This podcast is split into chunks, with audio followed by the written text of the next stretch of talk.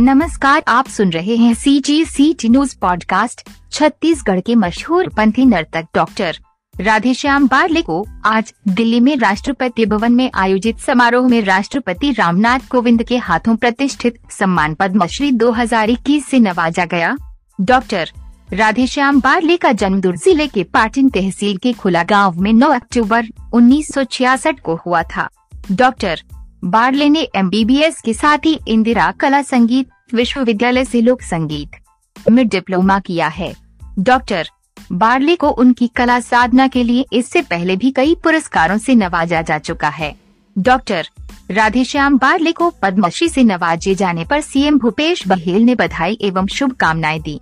मुख्यमंत्री भूपेश बघेल ने doctor barley को मिले सम्मान को प्रदेश के लिए महत्वपूर्ण बताया है।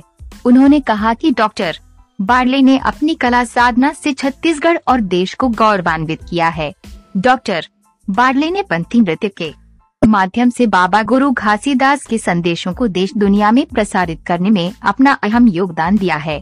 इससे पहले छत्तीसगढ़ में तीजन बाई, डॉक्टर द्विजेंद्र नाथ मुखर्जी, पंडित मुकुरधर पांडे, राजमोहिनी देवी, हबीब तनवीर, दामोदर गणेश बापट, शमशाद बेगम, फूलबासन बाई यादव भारती बंधु, अनुज शर्मा, शेखर सेन सबाजुम ममता चंद्राकर, अरुण शर्मा, श्यामलाल चतुर्वेदी, मदन सिंह चौहान को पद्मश्री से सम्मानित किया जा चुका है।